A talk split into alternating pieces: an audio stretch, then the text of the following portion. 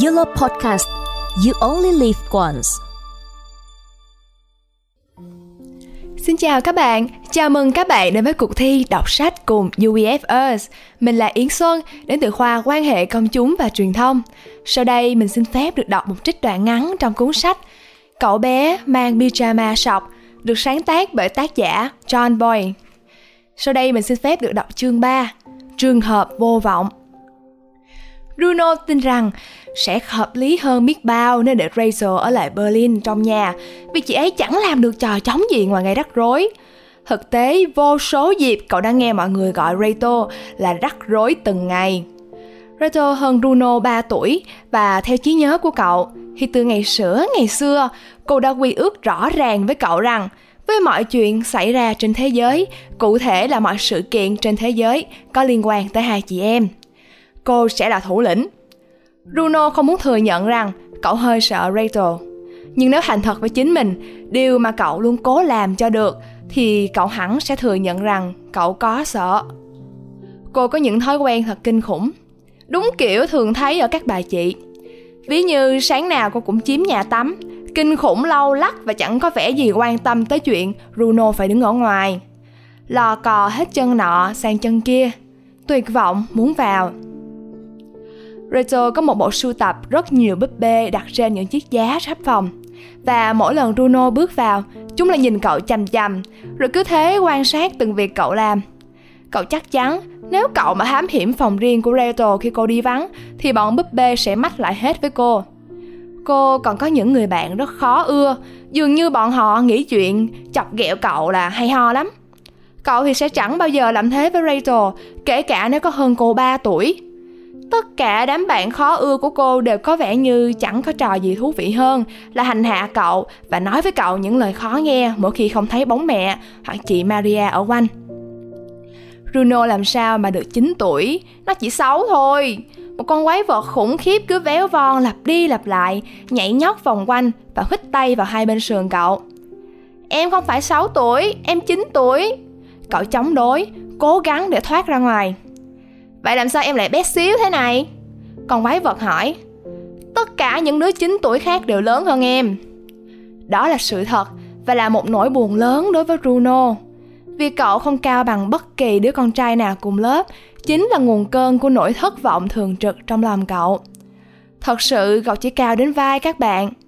Nếu cậu đi dạo phố với Carl, Daniel và Martin, mọi người đôi khi vẫn nhầm tưởng cậu là em trai của một trong mấy đứa kia, trong khi đúng ra cậu lớn tuổi thứ hai trong nhóm. Vậy nên chú em chắc chắn chỉ 6 tuổi thôi. Còn quái vật vẫn nhai nhãi, còn Bruno thì chạy ra thật xa để tập bài kéo xà, với hy vọng một sáng kia thức dậy cậu sẽ cao thêm được tầm nửa mét. Thế nên một điều tốt khi không sống ở Berlin nữa là sẽ chẳng có ai trong số bọn họ có thể ở quanh đây để hành hạ cậu. Có lẽ nếu buộc phải ở ngôi nhà mới này trong một thời gian, thậm chí lâu tới 1 tháng, cậu chắc hẳn sẽ cao lớn lên kịp lúc trở về nhà, và rồi bọn họ sẽ không thể nào chơi xấu với cậu được nữa. Dù sao thì cũng cần ghi nhớ kỹ điểm này nếu cậu muốn thực hiện điều mẹ khuyên là tận dụng phần tốt đẹp nhất của hoàn cảnh khó khăn để thích nghi với nó. Cậu chạy vào phòng Gretel mà không gõ cửa, và phát hiện ra cô đang đặt cả thế giới búp bê của mình lên đủ loại giá khắp phòng. Em đang làm gì ở đây vậy? Cô hét lên, xoay người lại. Em không biết là không được vào phòng con gái mà không gõ cửa à? Chị không mang hết đống búp bê theo đấy chứ? Bruno hỏi. Cậu đã tạo cho mình thói quen làm ngơ với hầu hết các câu hỏi của chị gái, và thay vào đó hỏi lại chị vài câu. Tất nhiên là chị mang hết theo rồi, cô trả lời. Chẳng lẽ em nghĩ chị để chúng ở nhà hay sao? Thôi nào, có thể phải vài tuần nữa chúng ta mới quay trở lại đó được. Vài tuần? Bruno kêu lên, giọng điệu ra nhiều thất vọng nhưng lại âm thầm thích thú, vì cậu đã cam chịu với ý nghĩ sẽ ở đây tới 1 tháng. Chị nghĩ thế thật à? Chị đã hỏi cha thì cha nói là trong thời gian trước mắt chúng ta sẽ ở đây. Chính xác thì thời gian trước mắt nghĩa là gì? Bruno hỏi, ngồi xuống trên mép giường của cô. Có nghĩa là vài tuần tính từ bây giờ, Rachel nói với một cái gật đầu vẻ am hiểu. Có thể đến 3 tuần đấy.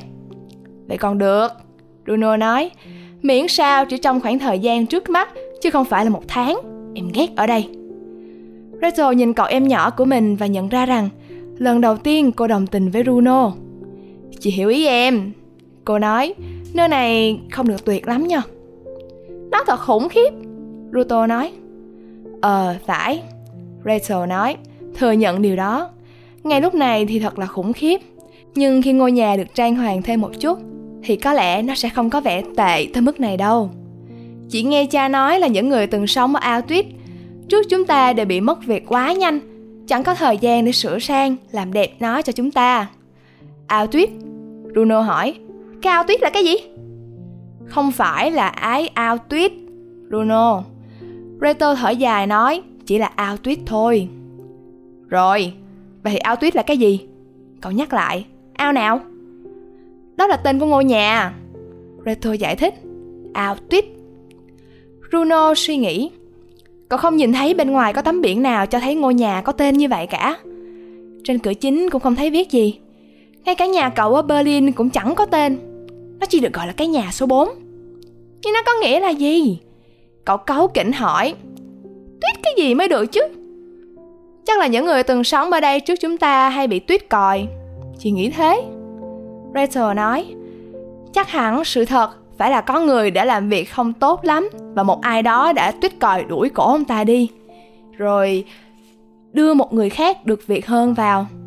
Ý chị là cha à? Dĩ nhiên rồi, Rachel nói. Cô luôn luôn nói về cha như một người chẳng bao giờ làm việc gì sai, không bao giờ nổi giận và luôn tối hôm cô chút ngủ ngon trước khi cô đi ngủ. Điều này thì nếu Bruno thật sự công bằng và không quá buồn về việc phải chuyển nhà, cậu chắc sẽ thừa nhận rằng cha cũng làm như vậy với cậu. Vừa rồi các bạn vừa được lắng nghe chương 3, trường hợp vô vọng, ở trong cuốn sách Chú bé mang pyjama sọc.